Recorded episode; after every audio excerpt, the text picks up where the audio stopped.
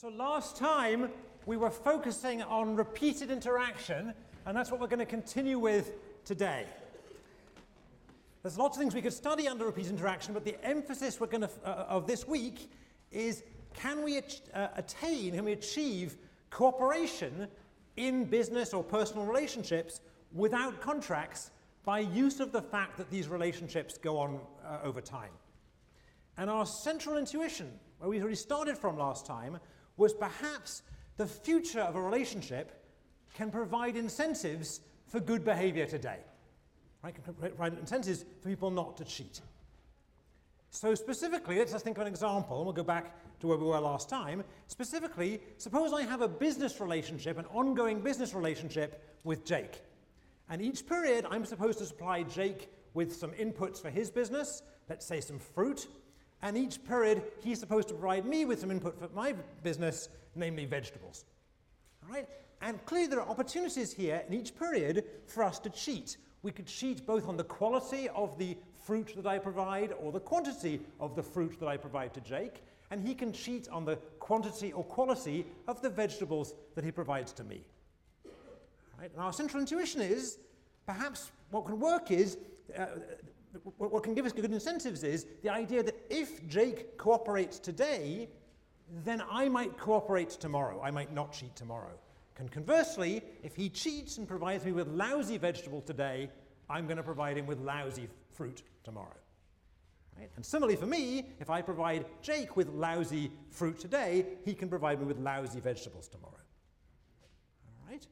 So what do we need? We need the difference in the value of the promise of good behavior tomorrow and the threat of bad behavior tomorrow to outweigh the temptation to cheat today. Right? It's cheaper. For, I'm going to gain by providing him with the bad fruit or fewer fruit today. Uh, bad fruit because, because those I'd otherwise have to throw away. So that temptation to cheat has to be outweighed by the promise of getting good vegetables in the future from Jake, and vice versa. All right? So here's, the, here's that idea on the board. What we need is the gain, if I cheat today, to be outweighed by the difference between the value of my relationship with Jake after cooperating and the value of my relationship with Jake after cheating tomorrow. All right? Now, what we discovered last time, this was, this was an idea I think we kind of knew, we've kind of known it since the first week, but we discovered last time, somewhat surprisingly, that life is not quite simple, so simple.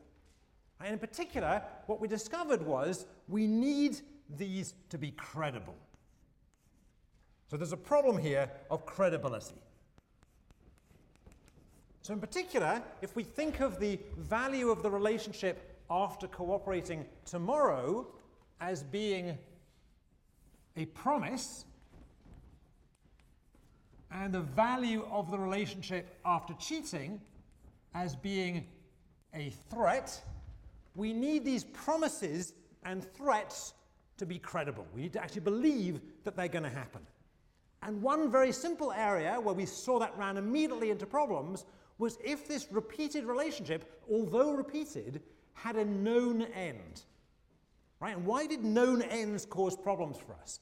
Because in the last period, in the last period of the game, we know that whatever we promised to do or whatever we threatened to do, in the last period, once we reach that last period, in that subgame, we're going to play a Nash equilibrium.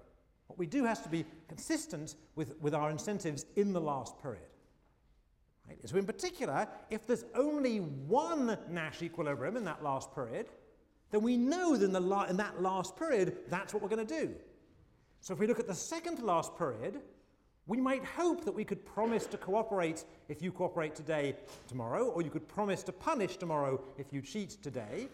But those threats won't be credible because we know that tomorrow you're just going to play whatever that Nash equilibrium is. Right? That, that lack of credibility means there's no scope to provide incentives today for us to cooperate. And we saw things unravel backwards. All right? Right? So, the way in which we ensure that we're really focusing on credible promises and credible threats here is by focusing on subgame perfect equilibrium, the idea that we introduced just before, uh, the, uh, just before the Thanksgiving break. And we know that subgame perfect equi equilibria have the property that they have Nash behavior in every subgame, so in particular in the last period of the game and so on. All right? So what we want to be able to do here is try to find scope for cooperation in relationships without contracts, without side payments, by focusing on subgame perfect equilibria of these repeated games. And right at the end last time, we said, okay, let's move away from the setting where we know a game is going to end, and let's look at a game which continues, or at least, or at least might continue. So in particular, we looked at the, uh, at the problem of the prisoner's dilemma,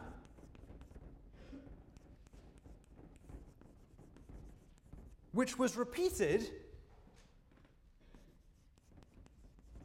which repeated with the probability that we called delta uh, each period, with the probability delta of continuing.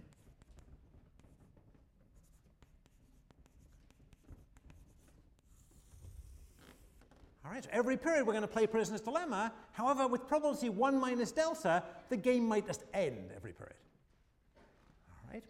And we already noticed last time some things about this. The first thing we noticed was that we can immediately get away from this uh, unraveling argument. Because there's no known end to the game, we don't have to worry about a, that thread coming loose and unraveling all the way back. So at least there's some hope here to be able to establish credible promises and credible threats later on in the game that will induce good behavior earlier on in the game.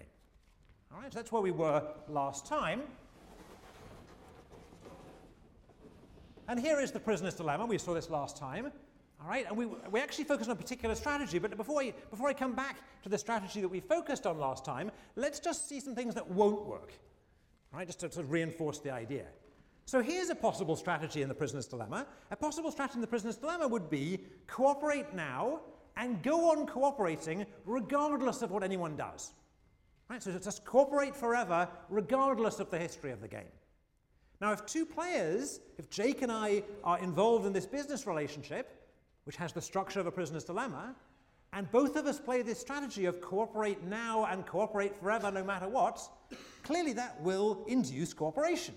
That's the good news. The problem is that isn't an equilibrium. It's not even a Nash equilibrium, let alone a subgame perfect equilibrium. Why is it not a subgame perfect equilibrium? Because in particular, if Jake is smart, and he is, Jake will look at this, look at this equilibrium and say, Ben is going to cooperate no matter what I do, so I may as well cheat. And in fact, I may as well go on cheating. Right? So Jake has a very good deviation there, which is simply to cheat forever. Right? So the strategy, cooperate now and, and, and go on cooperating no matter what, doesn't contain incentives to support itself as an equilibrium. And we need to focus on strategies that contain uh, subtle behavior that, that generates rewards and uh, uh, uh, promises of rewards and threats of punishment that induce people to actually stick to that equilibrium behavior. All right, so everyone clear that cooperating, cooperating no matter what, you know, it sounds good, but it isn't going to work. People aren't going to stick with that. So instead, what we, what we focused on last time, and actually we had some players who seemed actually, they've moved now, but they seemed actually to be playing this strategy, we focused on what we called the grim trigger strategy. And the grim trigger strategy is what? It says in the first period, cooperate, and then, play, then go on playing cooperate as long as nobody has ever defected, nobody has ever cheated. But if anybody ever plays D, anybody ever plays the defect strategy, then we just play D forever. All right? So this is a strategy. It tells us what to do at every possible information set. It also, if two players are playing the strategy, has the property that they will cooperate forever. So That's good news. And what we left ourselves last time was checking that this actually is an equilibrium, or more generally, under what conditions is this actually an equilibrium. All right, we were halfway through that calculation last time. So what we need to do is we need to make sure that the temptation of cheating today is less than the value of the promise minus the value of the threat tomorrow. All right, we did parts of this already. Let's just do the easy parts. So the temptation today is if I cheat today, I get three, whereas if I went on cooperating today, I get two. So the temptation is just one. All right? What's the threat? The threat is playing d forever. So this is actually the value of d dd forever. And I want to be careful about forever. I, when, I, when I say forever, I mean until the game ends, because eventually the game's going to end. But let's use the code forever to mean until the game ends. And what's the promise? The promise is the value of continuing incorporation, so the value of CC forever. All right, that's what this bracket is. That's what this bracket is, and it's still tomorrow. All right, so let's go on working on this. So the value of cooperating forever is actually, it's made a bit more detail, this is the value of getting 2 in every period. So it's the value of 2 forever. And this is the value of 0 forever. All right? Okay, so the value of 0 forever, that's pretty easy to work out. I get 0 tomorrow, I get 0 the day after tomorrow, I get 0 the, the day after the day after tomorrow, or more accurately, I get 0 tomorrow, I get 0 the day after tomorrow if we're still playing, I'd get 0 the day after the day after tomorrow if we're still playing, and so on. But that isn't a very hard calculation. This thing is going to equal 0. So this object here, let's use my other coloured chalk, this object here is just 0. Is that right? This object here is 3 minus 2. I can do that one in my head. That's 1. All right? So what I'm left with is the value of getting 2 forever. And that requires a little bit more thought, but let's do that one bit of algebra because it's going to be useful throughout today. So this thing here the value of 2 forever is what? Well, I'd get 2, that's tomorrow, and then assuming I'm still playing uh, the day after tomorrow, so I need to discount it, with, with, with probability delta, I'm still playing the day after, to, the day after tomorrow, and I get 2 again. And the day after the day after tomorrow, I'm still playing with the probability that uh, I got the probability that the game didn't end tomorrow or didn't end the next day, so that's with probability delta squared, and again I'd get 2. And then the day after, what is it? This is tomorrow, the day after tomorrow, the day after the day after tomorrow, this is the day after the day after the day after tomorrow, which is uh, delta uh, cubed 2, and so on. All right, everyone happy with that? All right, so starting from tomorrow, starting from tomorrow, if we play CC forever, I'll get 2 tomorrow, 2 the day after tomorrow, 2 the day after the day after tomorrow, and so on. And I just need to take account of the fact that the game may end between tomorrow and the next day, the game may end between the, the day after tomorrow and the day after the day after tomorrow, and so on. All right, everyone happy with that? All right, so what is the value, uh, what is this thing? Let's call this x for a second. Right, so we've done this once before in the class, but let's do it again anyway. This is the value, this is the geometric sum. Some of you may even remember from high school how to do a geometric sum, but let's do it slowly. So to work out what x is, what I'm going to do is I'm going to multiply x by delta. All right? I'm going to multiply x by delta. All right, so what's delta x? So this 2 here will become a 2 delta. And this delta 2 here will become a delta squared 2. And this delta squared 2 will become a delta cubed 2. And this delta 3, uh, delta cubed 2 will become a delta to the 4 2, and so on. All right? And now what I'm going to do is I'm going to subtract the second of those lines from the first of those lines. All right? So what I'm going to do is I'm going to subtract x minus delta x. All right, so I'm going to subtract the second line from the first line, and when I do that, I'm going to notice, I hope, that this 2 delta is going to cancel with this 2 delta, and this delta squared 2 is going to cancel with this delta squared 2, and this delta cubed 2 is going to cancel with this delta cubed 2, and so on. All right, so what I'm going to get left with is what? Everything's going to cancel except for what? Except for that first 2 there. All right, so this is just equal to 2. All right, now, now this is a calculation I can do. So I've got x is equal to 2 divided by 1 minus delta. All right, so just to summarize the algebra, getting 2 forever, that means 2 plus delta 2 plus delta squared 2 plus delta cubed 2, etc. The value of that object is 2 over 1 minus delta. 2 over 1 minus delta. All right, so we can put that in here as well. This object here, 2 over 1 minus delta, is the value of 2 forever. All right. Now, before I go on to a new board, I want to do one other thing. All right. I've got on the left-hand side, I've got my temptation. That was 1. I've got, my I've got the value of cooperating forever, that, uh, starting from tomorrow, which is 2 over 1 minus delta. And I've got the value of defecting forever, starting from tomorrow, which is 0. All right? However, all of these objects on the right-hand side, they start tomorrow. Whereas the temptation today is today. All right? Temptation today happens today. These differences in value start tomorrow. Right? Since they start tomorrow, I need to discount them because we don't know that tomorrow is going to happen. The world may end, or more, more importantly, the relationship may end between today and tomorrow. So how much do I have to weight them by? By delta. Right? I need to multiply all of these lines by delta, and so on. All right? Now this is now a mess, so let's go to a new board. All right? And let's summarize what we now have.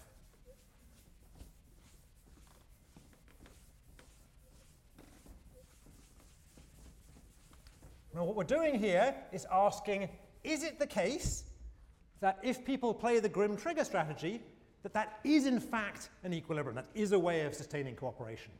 And the answer is we need, we need one, that's our temptation, to be less than, big bracket, 2 over 1 minus delta. That's the value of cooperating forever starting from tomorrow. Minus 0, that's the value of defecting forever starting tomorrow. And this whole thing is multiplied by delta because tomorrow may not happen. Okay, everyone happy with that so far? I'm just kind of collecting up the terms that we did slowly just now. All right, so now what I want to do is, a question mark here because we don't know whether it is, I, I'm going to solve this for delta.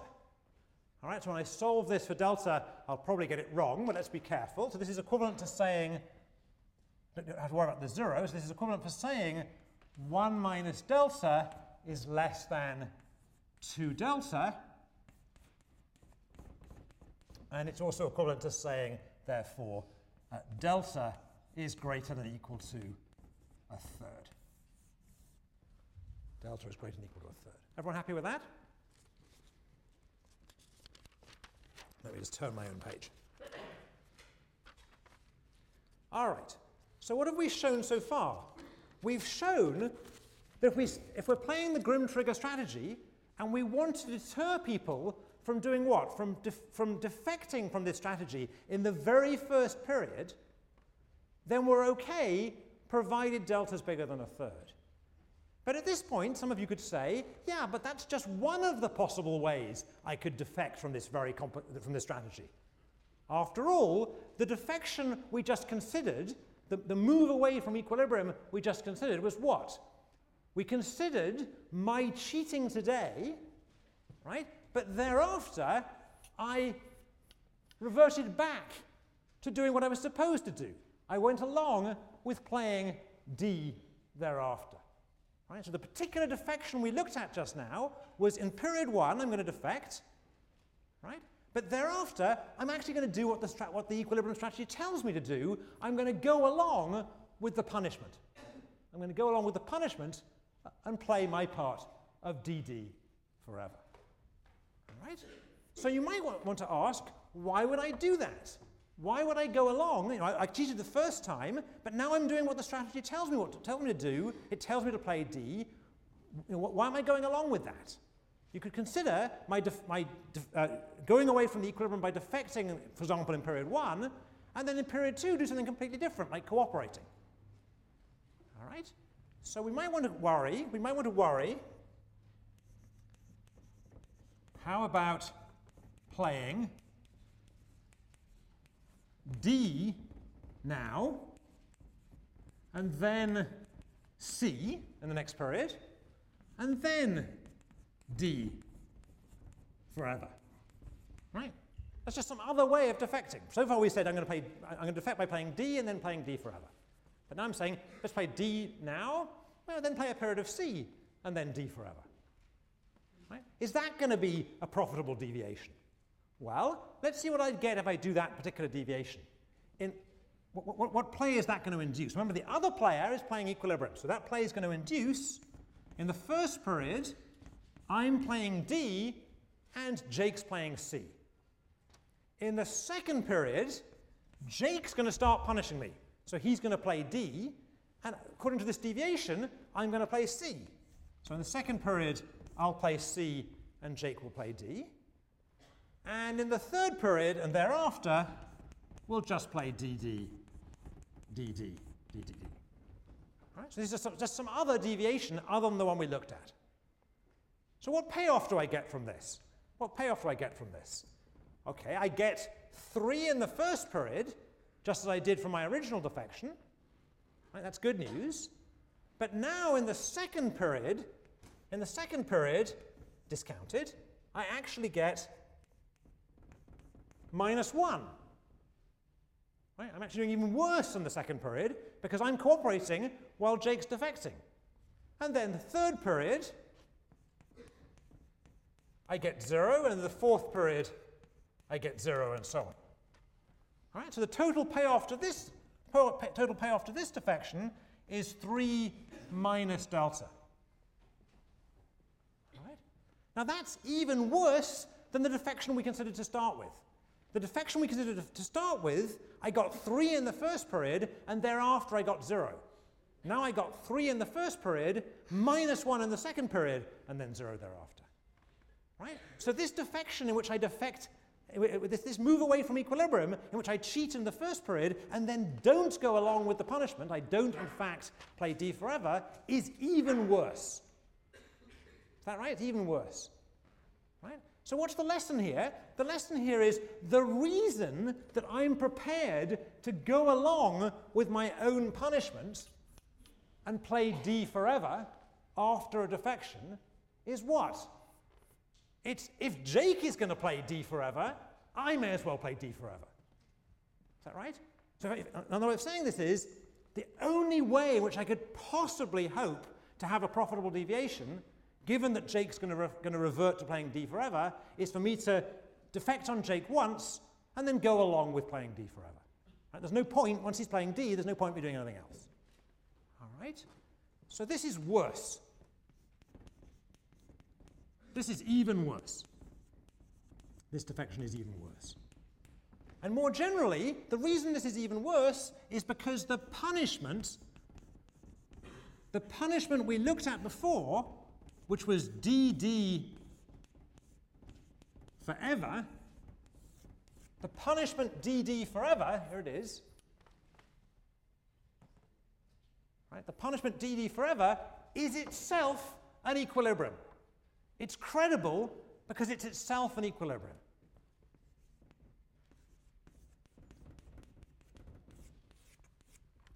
All right, so unlike, unlike in the, in the uh, finite repeated games we looked at last time, unlike in the two period or the five period repeated games, here the punishment really is a credible punishment because what I'm doing in the punishment phase is playing an equilibrium. Right? There's no point considering any other deviation other than deviating, uh, uh, uh, uh other than, than playing D once and then just going on playing D. All right? So that's one other possible deviation, but there are others you might want to consider.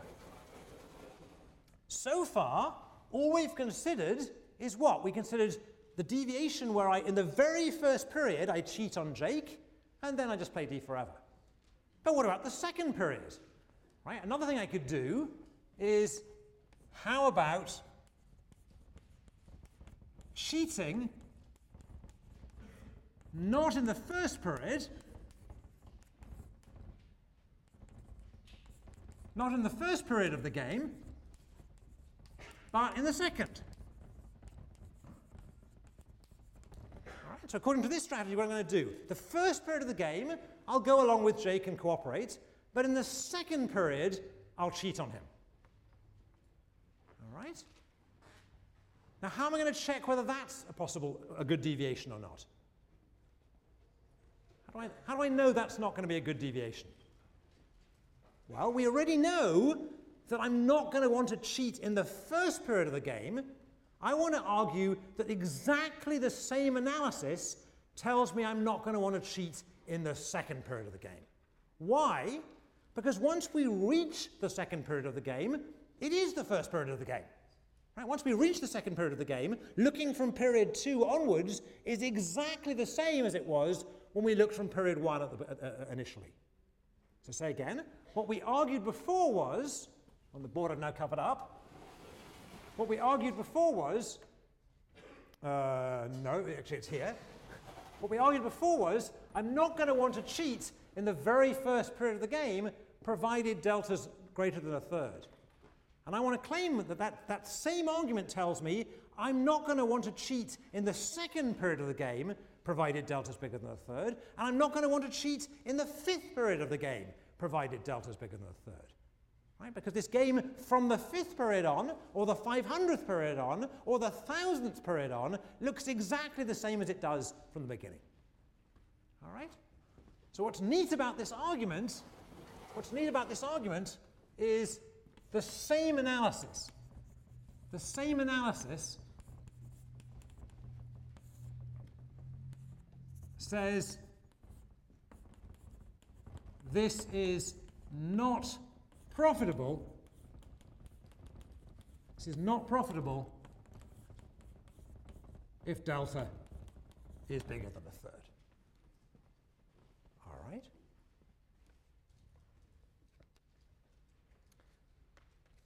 So what's, what have we learned here? I want to do some nerdy lessons and then some actual sort of real world lessons. So let's start with the nerdy lessons. The nerdy lesson is this grim strategy works because both, let's put it up again so we can actually see it. This grim strategy, here it is, it works because both the play that it suggests if we both cooperate, and the play that it suggests, if we both defect, are themselves equilibria. These are credible threats and credible promises because what you end up doing in, in the, both in the promise and in the threat is itself equilibrium behavior. All right, that's, that's good. All right. The second thing we've learned, however, is for this to work, we need delta to be bigger than a third. We need the probability of continuation to be bigger than a third. So leaving aside the nerdy stuff for a second, you'll have more practice on the nerdy stuff on the homework assignment. The lesson is we can get cooperation in the prisoner's dilemma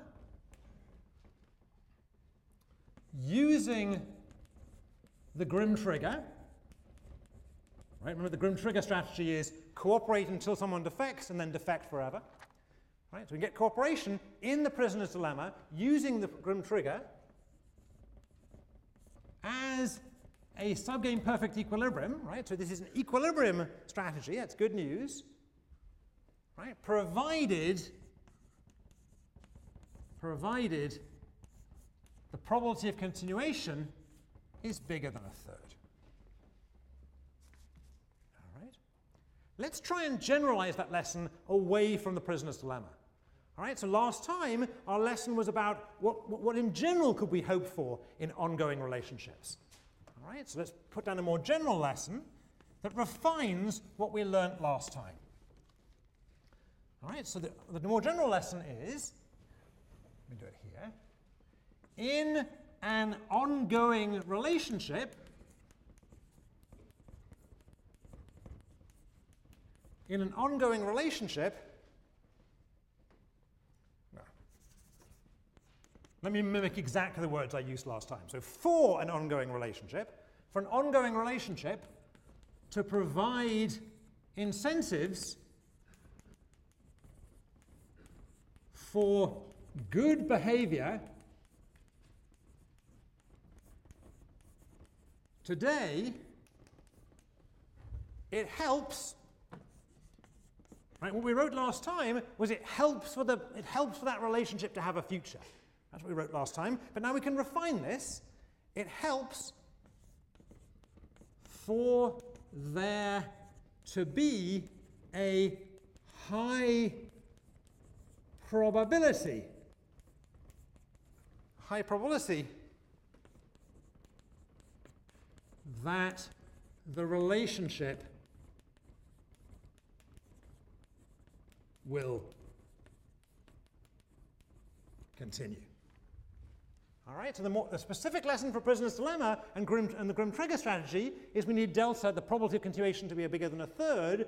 But the more general intuition is if we want our, my ongoing business relationship with, uh, uh, uh, with me and Jake to, uh, to generate good behavior, so I'm going to provide him with good fruit and he's going to provide with good vegetables, we need the probability that that relationship will, will continue to be reasonably high.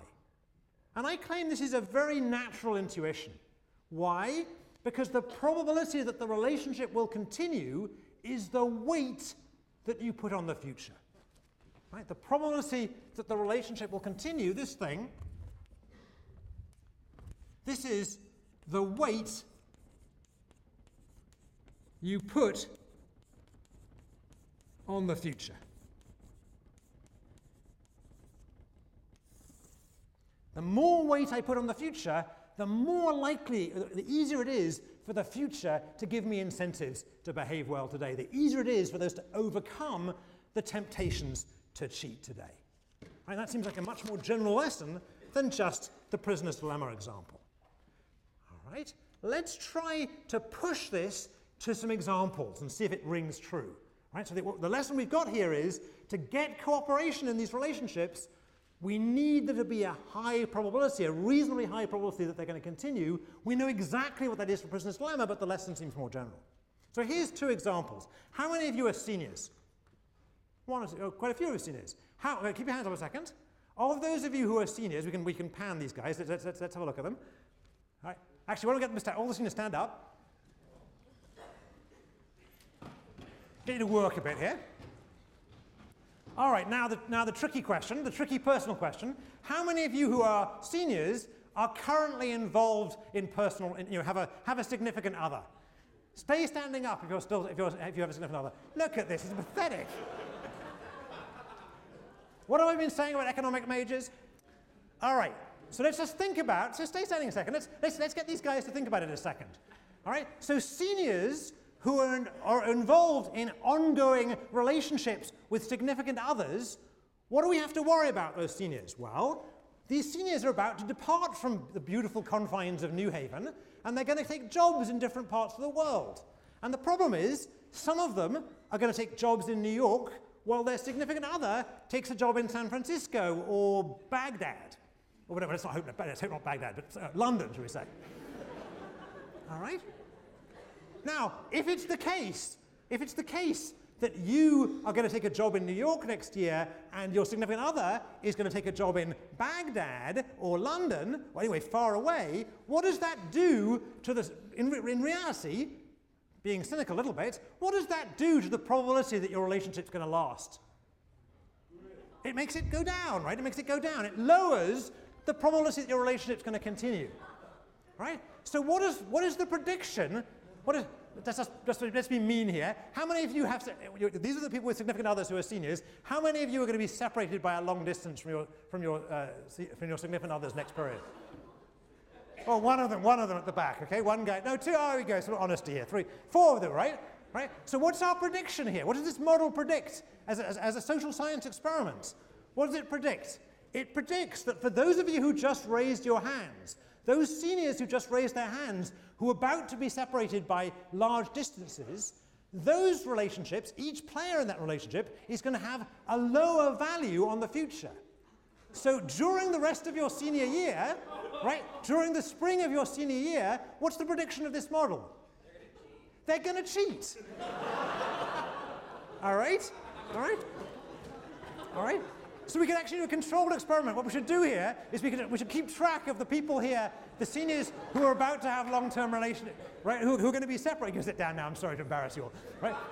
we could keep track of those seniors who are about to be separated and go into long-distance relationship and those that are not, the people who are not are our control group, and we should see if during the spring semester the people who are going to be separated cheat more often than the, than the others.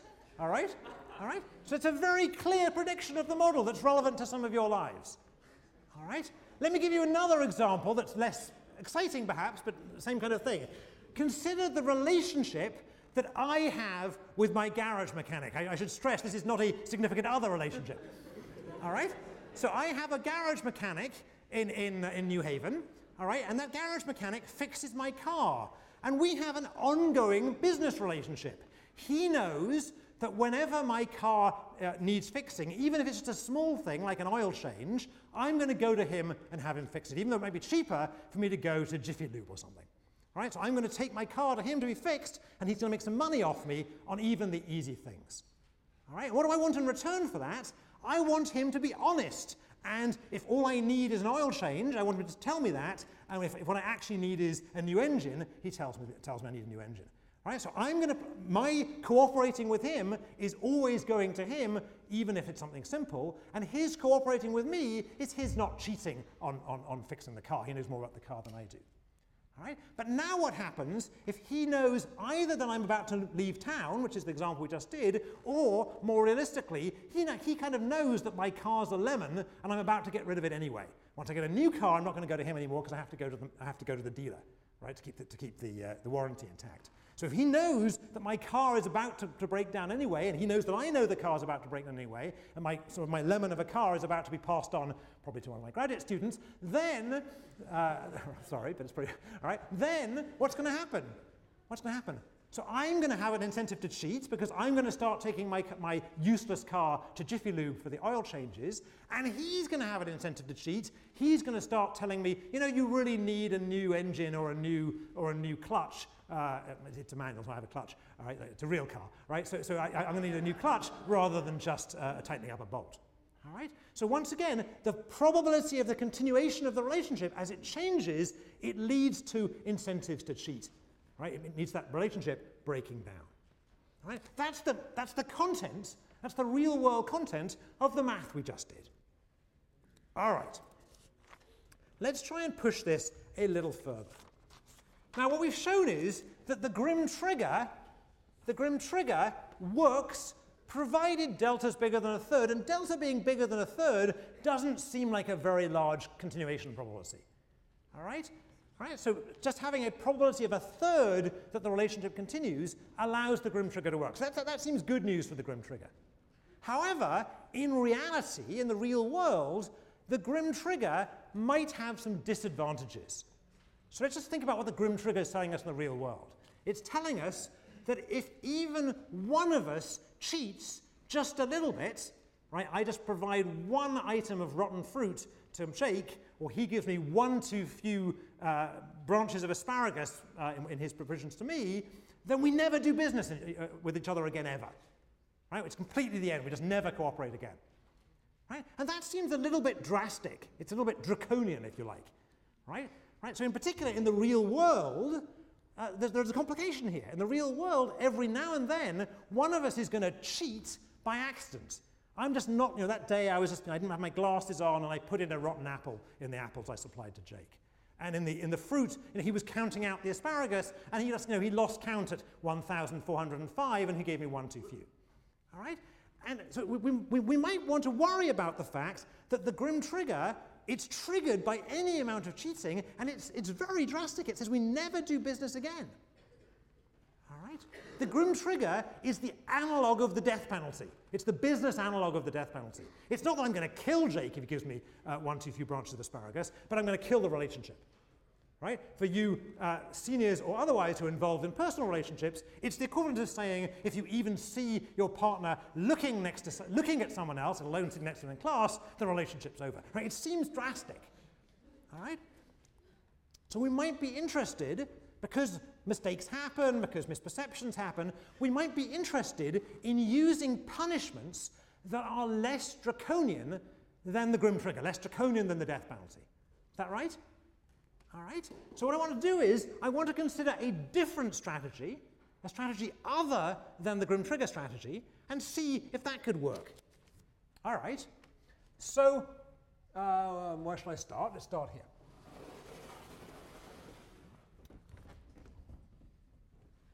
All right. Okay, so again, what I'm going to revert to is the math and the nerdiness of our analysis of the prisoner's dilemma, but I want, to have, I want you to have in mind business relationships, your own personal relationships, your friendships, and so on. Everything, more or less everything you do in life involves repeat interaction. So have that in the back of your mind, but let's be nerdy now. All right? So what I want to consider is a one period punishment. A one period punishment. All right? So how are we going to write down a strategy that has, a, that has cooperation but a one period punishment? So here's the strategy. It says, it's kind of a weird thing, but it works. Play C to start. Play C to start. And then play C if Here's the tricky thing. It's, going to seem weird, but trust me for a second. Play C if either CC or DD were played last. Right? So if in the previous period either both people cooperated or both people defected, then we'll play cooperation this period. All right? and play D otherwise. Play D if either CD or DC were played last. All right, let's just think about this strategy for a second. What does this strategy mean? So provided people start off cooperating and they go on cooperating, if both people play, if both Jake and I play this strategy, in fact we'll cooperate forever. Is that right? Right? So I claim this is a one period punishment strategy. Let's just see how that works. So suppose Jake and I are playing this, playing this, uh, this strategy, we're supposed to play C every period, and suppose, deliberately or otherwise, I play D. All right, so now, in, in that period in which I played D, the, the, the strategies played were D by me and C by Jake. All right, so next period, what does this strategy tell us both to play? Right? So it was D by me and C by Jake. So this strategy tells us to play D. All right, so next period, both of us will play D. All right, so we'll defect, both of us will, will, will be un, uncooperative for precisely what, for that period, that next period. Now, what about the period after that? The period after that, Jake will have played D, I will have played D, so this is what will have happened. We both played D, and now it tells us to cooperate again. Okay, everyone happy with that? Right, so this, this, this strategy I've written down, it seems kind of cumbersome, but what it actually induces is exactly a one period punishment. If Jake cheats, if Jake is the only cheat, then we both defect for one period and go back to cooperation. If I'm the only person who cheats, then we both defect for one period and go back to cooperation. It's a one period punishment strategy. And of course, the question is the question you should be asking is is this going to work? Is this an equilibrium? Right? So let's just check. Is this an SPE? Is it an equilibrium? All right. So what do we need to check? We need to check, as usual, that the, the temptation the temptation is less than or equal to the value of the promise, the value of the promise of continued, continuing incorporation, the value of the promise, minus the value of the threat.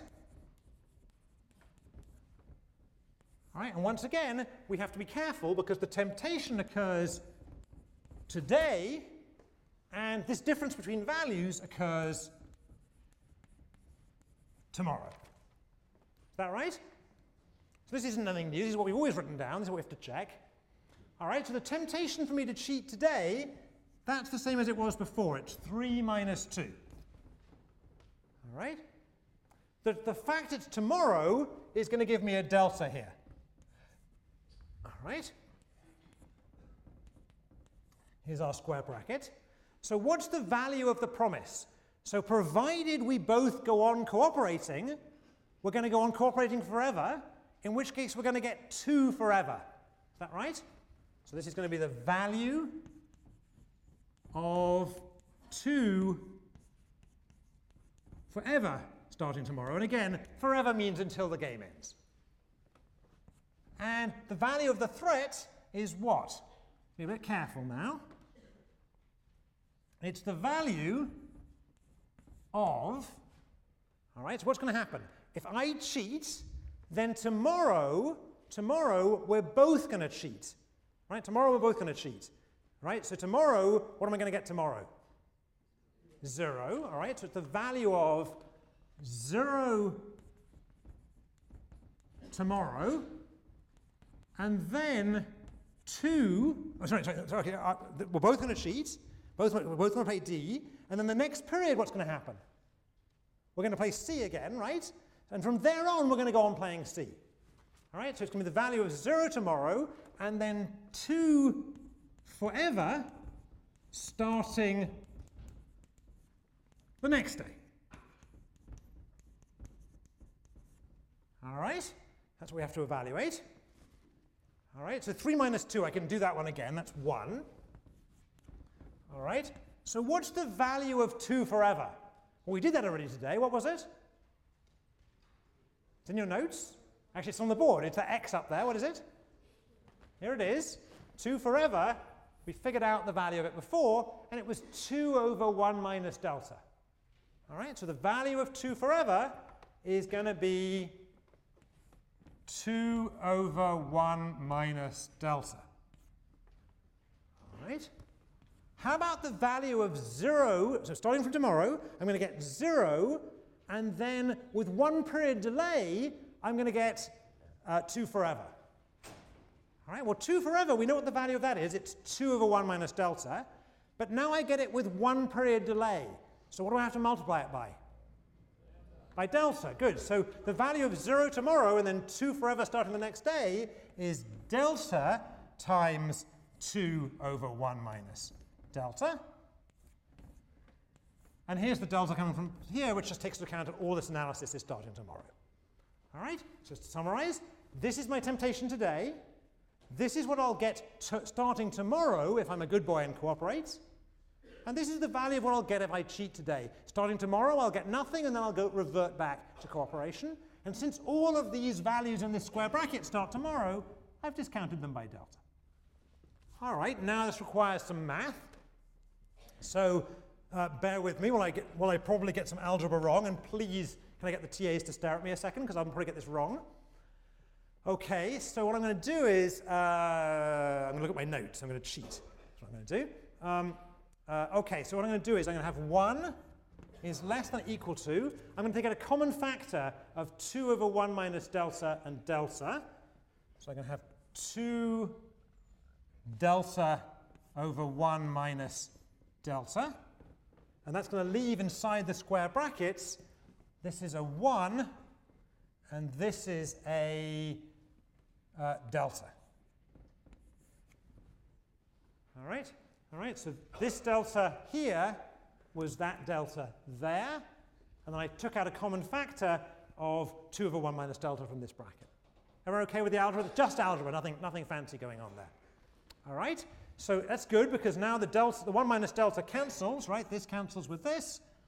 So this tells us we're okay provided 1, uh, provided a half is less than or equal to delta.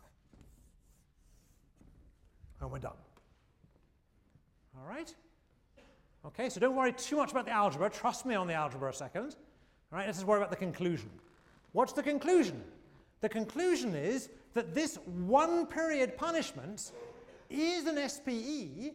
It will be enough, one period of punishment will be enough to sustain cooperation in my prisoner's dilemma repeated business relationship with Jake or in the seniors' relationships with their significant others, provided, provided delta's bigger than a half. What did delta need to be for the grim strategy? A third. All right, so what do we learn here?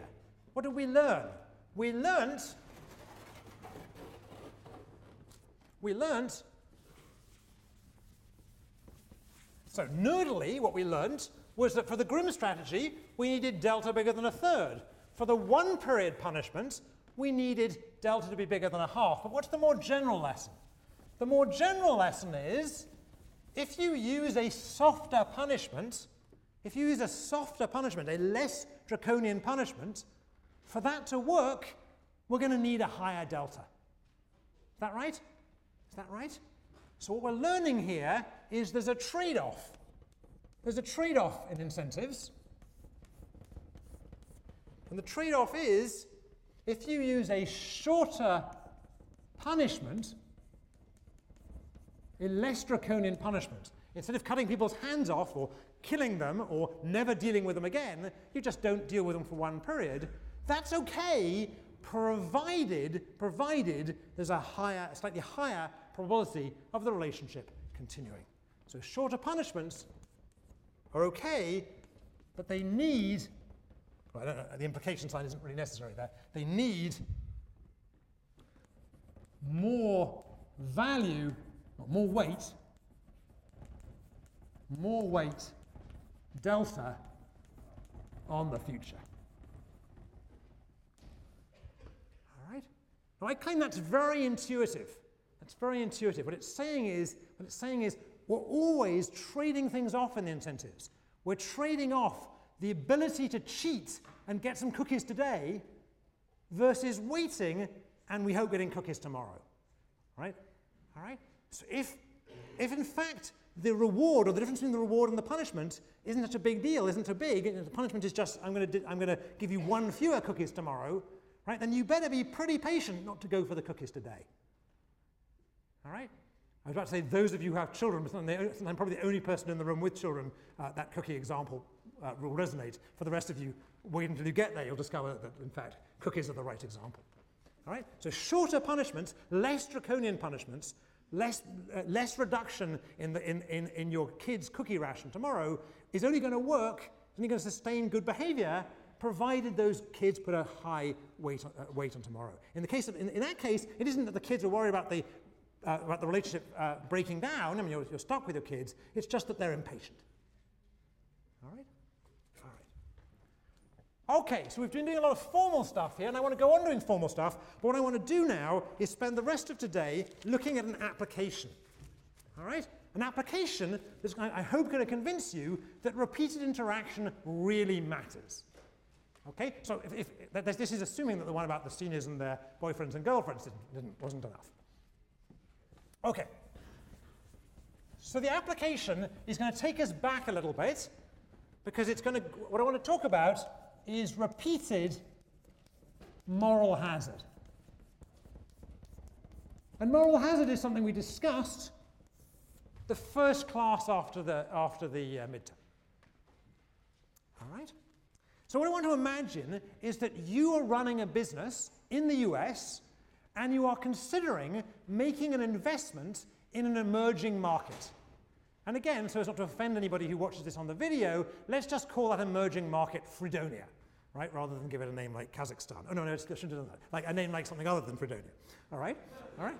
All right? So Fredonia, for those who don't know, is a, is a republic in a, in a Marx Brothers film.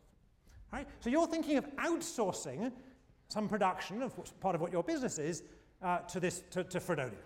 And the reason you're thinking of doing this outsourcing, the, what makes it attractive, is that wages are low in Fredonia. So you get this outsourced in Fredonia, you think you're going to get it done cheaply. All right? The downside is, because Fredonia is an emerging market, the court system is not well, it doesn't operate very well, and in particular, it's going to be pretty hard to enforce contracts and to jail people and so on in, in Fredonia. Right, so you're considering outsourcing. The plus is, from your point of view, the plus is wages are cheap where you're going to get this production done. The downside is it's going to be hard to enforce contracts, so this is an emerging market. All right? So what you're considering doing is employing an agent, and you're going to pay that agent W. All right? So W is the wage if you employ them. And I'll put this up in a tree in a second. Right? Let's assume that the going wage in Fredonia is 1. Right? let's normalize it. All right, so the going wage in Fredonia is one. And let's assume that to get this outsourcing to work, you're going to have to send some resources to your agent, your employee in Fredonia, and let's assume that the amount you're going to have to uh, send over there is equivalent to another one.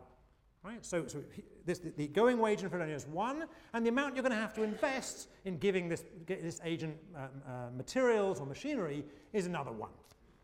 All right? And let's assume that this project is a pretty profitable project. So if the project succeeds, if the project goes ahead and succeeds, it's going to generate a gross revenue of four. Right? Of course, you have to invest one, so that's, that's a net revenue of three for you, right? But nevertheless, there's a, there's a big potential return here. All right? The bad news is that your agent in Fredonia can cheat on you. In particular, what he can do is he can simply take the one that you've sent to him, right, sell those materials on the market, right, and then go, go away and just work on, his, on, work on his normal job anyway. So he can, get, he can get his normal wage of one, just going and doing his normal job, whatever that was, and he can steal the resources from you. All right? So let's put this up as a kind of tree. This is a slight cheat, this tree, but we'll see why in a second. All right, so your decision is to invest and set W. Right, so if you invest in Fredonia, you'll invest and set W, set the wage you're going to pay him. Right? The going wage is one, but you could set a different wage. All right? Or you could just not invest. If you don't invest, you get nothing, and your agent in Fredonia just gets the going wage of one. All right? If you do invest in Fredonia and set a wage of W, then your agent has a choice. Either he can be honest or he can cheat. If he cheats, what's going to happen to you? You had to invest one in sending it over there. You're going to get nothing back, so you'll get minus one. All right? And he, he will go away and work his normal job and get one. And in addition, he'll sell your materials. So he'll get a total of one plus one is Two, thank you, okay? So he'll get a total of two. All right? right? On the other hand, if he's honest, then you're going to get a return of four minus the one you had to invest, minus whatever wage you paid to him. Right? So your return will be three minus the wage you, in, you pay him. Right? You're, you're, you're, you're only going to pay him once the job's done. Three minus W. And he's going to get W. He's done his job, he hasn't, he hasn't uh, exercises outside option, he hasn't sold any materials, so he'll just get W. Right? Now I'm slightly cheating here because this isn't really the, the way the tree looks, because I could choose different levels of W. So this, this upper branch where I invest and set W, there's actually a continuum of such branches, one for each possible W I could set. But for, for, for the purpose of today, this is enough. This, this, this gives us what we need to see. All right? So let's imagine that this is a one-shot investment. What I want to learn is, what I want to learn is, in this one-shot investment, I invest in Fredonia, I hire my agent once, what I want to learn is, how much do I have to pay that agent to actually get the job done? And remember the starting position. The starting position is, it looks very attractive. It looks very attractive because the returns on this project are 4 or 4 minus 1 given the investment. So the surplus available on this project is 3 minus the wage, and the going wage was just one. So it looks like there's lots of profit around to make, the, to make this outsourcing profitable. I, I mumbled that, so try it again. So the reason this looks attractive is the going wage is just one, so if I just pay him one and he does the project, then I'll get a gross return of four minus the one I invested, minus the one that I had to pay him for a, for a net return of two. seems like a very, it's a 100% profitable, uh, profitable project. Right? So it looks very attractive. What's the problem? The problem is, if I only set, this is, just back, uh, this is going to be a backward induction, if I set the wage equal to the going wage, so if I set W equal to 1, what will my agent do? He's going to cheat. Right? The problem is, if I set W equal to 1, which is the going wage, the going wage in Fredonia, the agent will cheat. And if he cheats, I just lose my investment. So how much do I have to set the W to? Let's look at this. All right, so we have to set W. What I need is I need his wage to, to be big enough so that being honest and going on with my project outweighs his incentive to cheat. I need W to be bigger than 2. Is that right? I need W to be at least as big as 2. All right? All right? So in setting the wage in equilibrium,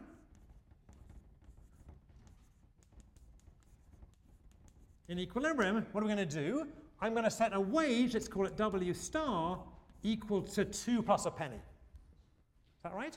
So this is an exercise which we, which we visited the first day, the first day after the midterm. This is about incentive design. It's about incentive design.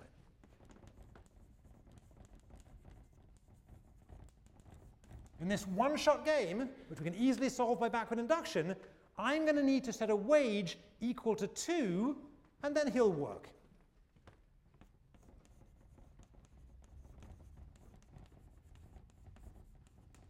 All right, so in a minute we're going to look at the repeated version of this, but before we do, let's just sum up where we are so far. What is this telling us? It's telling us that when you invest in an emerging market where the courts don't work, so they're not going to be able to enforce this guy from, you're not going to be able to uh, enforce this guy to work well. Uh, in particular, he can run off with your investment. Even though wages are low, so it seems very attractive to do outsourcing, if, you're, if, you're, uh, if, if, you worry about, if you worry about getting incentives right, you're going to have to pay an enormous wage premium to get the guy to work. Right? So the going wage in Fredonia was one, but you had to set a wage equal to two, a huge a wage premium of a, 100% wage premium to get the guy to work. All right? So the wage premium, the wage premium in this emerging market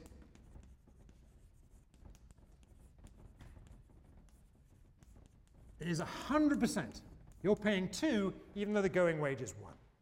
And by the way, this is not an unreasonable prediction. If you look at uh, uh, the wages paid by European and American companies in some of these emerging markets, which have very, very low going wages, and look at the wages that are actually being paid by the companies that are doing outsources, outsourcing, you see enormous wage premium.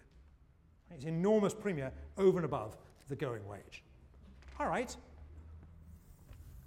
now what I want to do, I want to put that up there, and I want to revisit exactly the same situation. But now we're going to introduce the wrinkle of the day. What's the wrinkle of the day? The wrinkle of the day is you're not only going to invest in Fredonia today, but if things go well, you'll invest tomorrow. And if things go well again, you'll invest the day after, at least with some significant probability. Right? So the wage premium we just calculated was the one-shot wage premium. It was getting this job, this single one-shot job, outsourced to Fredonia. And now I want to consider how much you're going to have to pay, what a wage is going to be in Fredonia, in the foreign investment sector, if instead of just having a one-shot, one-job investment, you're investing for the long term. You're going to be in Fredonia for a while. All right? So consider repeated interaction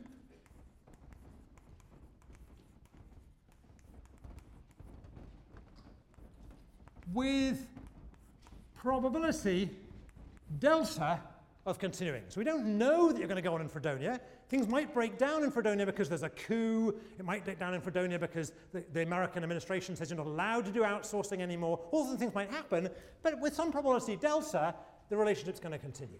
So repeated interaction with probability delta. Right? And let's redo the exercise we did before to see what wage you'll have to charge. All right? So what our question is, what wage, and let's call it W double star now, we call it previously double, double stars, let's call it W double star, what wage will you pay? All right? And the way we're going to solve this is exactly using the methods we've learned in this class. So what we're going to compare is the temptation to cheat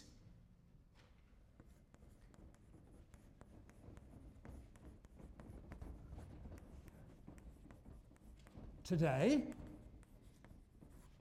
we better make sure that that's less than delta times the value of continuing Well, the relationship minus the value of ending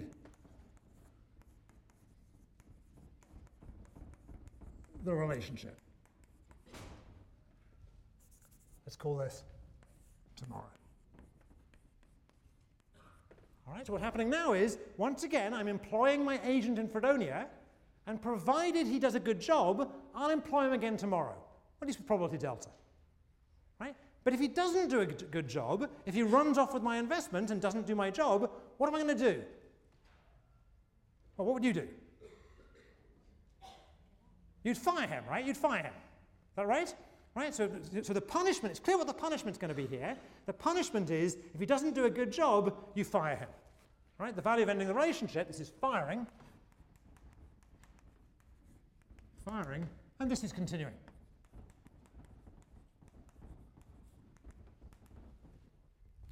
All right?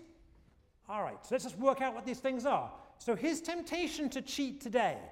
If he cheats today, he doesn't get my wage. All right? But he does run off my cash and he does go and do his job at the going wage. So if he cheats today, he gets two, he's stolen my cash and he's going off and working at the, at the going wage, but he doesn't get what I would have paid him, W double star, right, if, if the job was well done. All right? We need this to be less than the value of continuing the relationship. Well, let's do the easy bit first. What does he get if we end the relationship? What does you get if we end the relationship? He's been fired, so he'll just work at the going wage forever, right? Right. So this is this is the value. This is the value of one forever, or at least until the end of the world. All right, and this is the value of what? As long as, he, as long as he stayed employed by me, what's he going to get paid every period? What's he going to get paid?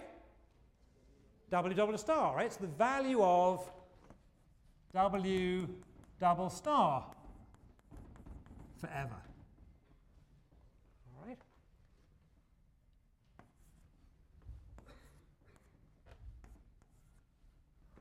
Let me cheat a little bit and assume that the, that the probability of, of his, the, the, the probability of, of, some coup happening that ends our relationship exogenously is the same probability of the coup happening and ending his, his ongoing wage endogenously. So we can use the same delta. All right, so let's just do some math here. What's the value of W double star forever? So remember the value of 2 forever was what? 2 over 1 minus delta. So what's the value of W, w double star forever? W double star over, okay, so this is going to be W double star over 1 minus delta. And what's the value of 1 forever? 1 over 1 minus delta. the whole thing is multiplied by delta. And this is 2 minus W double star.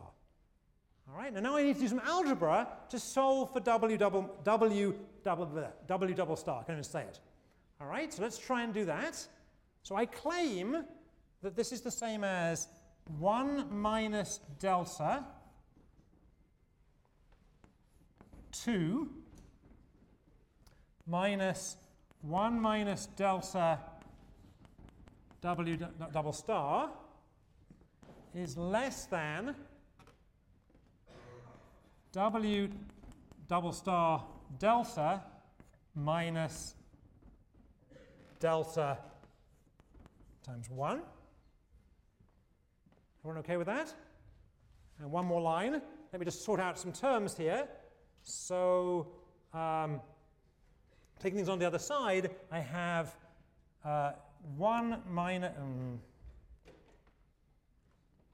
hope that's right. that seems right. Just checking my algebra a second. All right, so W, so 1 minus delta 2 plus delta 1 has to be less than or equal to w double star delta plus 1 minus delta w double star, which is equal to w, w double star. Okay, so someone should just check my algebra at home, but I think that's right. All right, so the last two steps were just algebra, nothing fancy. What have we learnt? We've learnt that the wage I have to pay this guy, the wage I have to pay him, lies somewhere between 2 and 1. All right, now somewhere between 2 and 1, but we can do a bit better than that.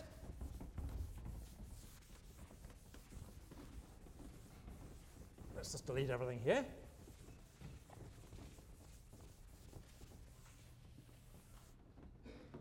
So in particular, if delta is equal to 0, if delta is equal to 0, what's W double star, right? If delta is equal to 0, W double star is equal to what?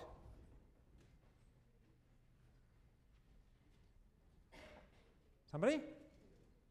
Equals to 2, right? Equal to 2. Right? And that's what we had before. In the one-shot game, in the one-shot game, there it is up there, where there was no possibility of, the, of, of, continuing the relationship tomorrow, I had to pay him a wage of 2, or if you like, a wage premium of 100%. If delta, if there's no probability, if there's no chance of continuing this relationship, if delta is equal to 0, we find again that I'm paying 100% wage premium. Let's take the other extreme. If delta is equal to 1, so I just know this relationship is going to continue. Right? If, delta, if delta is equal to 1, so there's no probability of the world ending or there being a coup, then what's W, w, w double star? It's equal to 1. What's that? What's 1? It's the going wage, right? It's the going wage. Right, so this is the going wage. If I know for sure we're going to continue forever, I can get away with playing the guy the going wage, at least in the limit. Right? If I know we're not going to, if we know we're not going to continue, then I have to play the one-shot wage. But let's look at a more interesting intermediate case. Suppose delta is equal to a half. There's just a half probability, it's pretty low, there's a half probability that your company you know, American widgets, right, is going to stay in Fredonia. With probably a half it's going to be done next period. Probably a half it's going to stay. What does that do to the wage? What happens to the wage in this case in which there's a probably about half of American widgets staying in Fredonia? Right, it's a half between 2 and 1, which is therefore one and a half. Or another way of saying that is the wage premium is now only 50%. What have we learnt from this example? It's an example of using repeated games. Well, the first thing we've learned is it's kind of easy to get used, once we get used to it, it's easy to use this technology of comparing temptations to cheat with values of continuing the relationship versus values of, of, of oh, sorry, values of, of, of continuing in a cooperative relationship versus the value of the punishment, which in this case was, was just firing the guy. Right?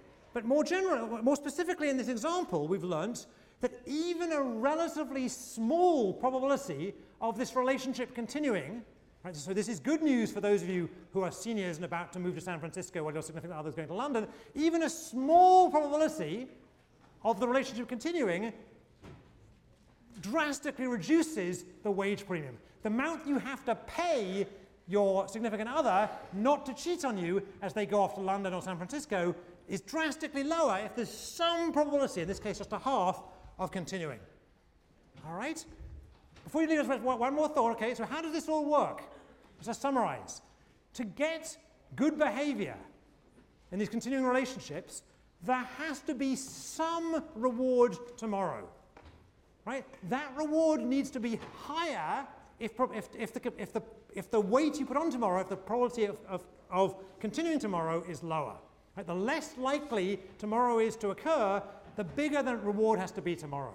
We're going to have to charge wage premia to employ people in Fredonia, but those premia will come down once we realize that we're in established relationships in Fredonia, once American firms are established and not fly-by-night operations in Fredonia. All right? Whether that's good news or bad news for Fredonia, we'll leave there. On Monday, totally new topic.